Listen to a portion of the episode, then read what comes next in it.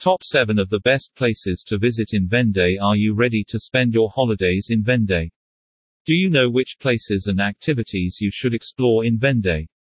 If your answer is no, don't worry, we're here to help you put together a list of the best places to visit in Vendée or around Les Sables.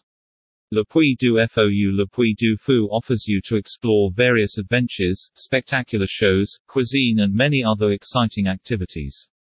If you are a history buff, here you will find some amazing things to know and learn.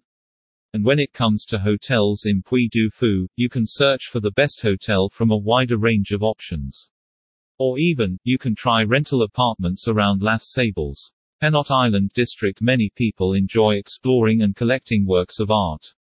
If you are one of them, the Quartier de l'Isle de Penotte is a place to visit. This one-of-a-kind open-air museum is famous for a large exhibition of shell creations.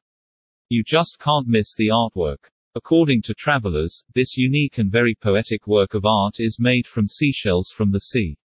If you like this kind of art, visit it and experience it.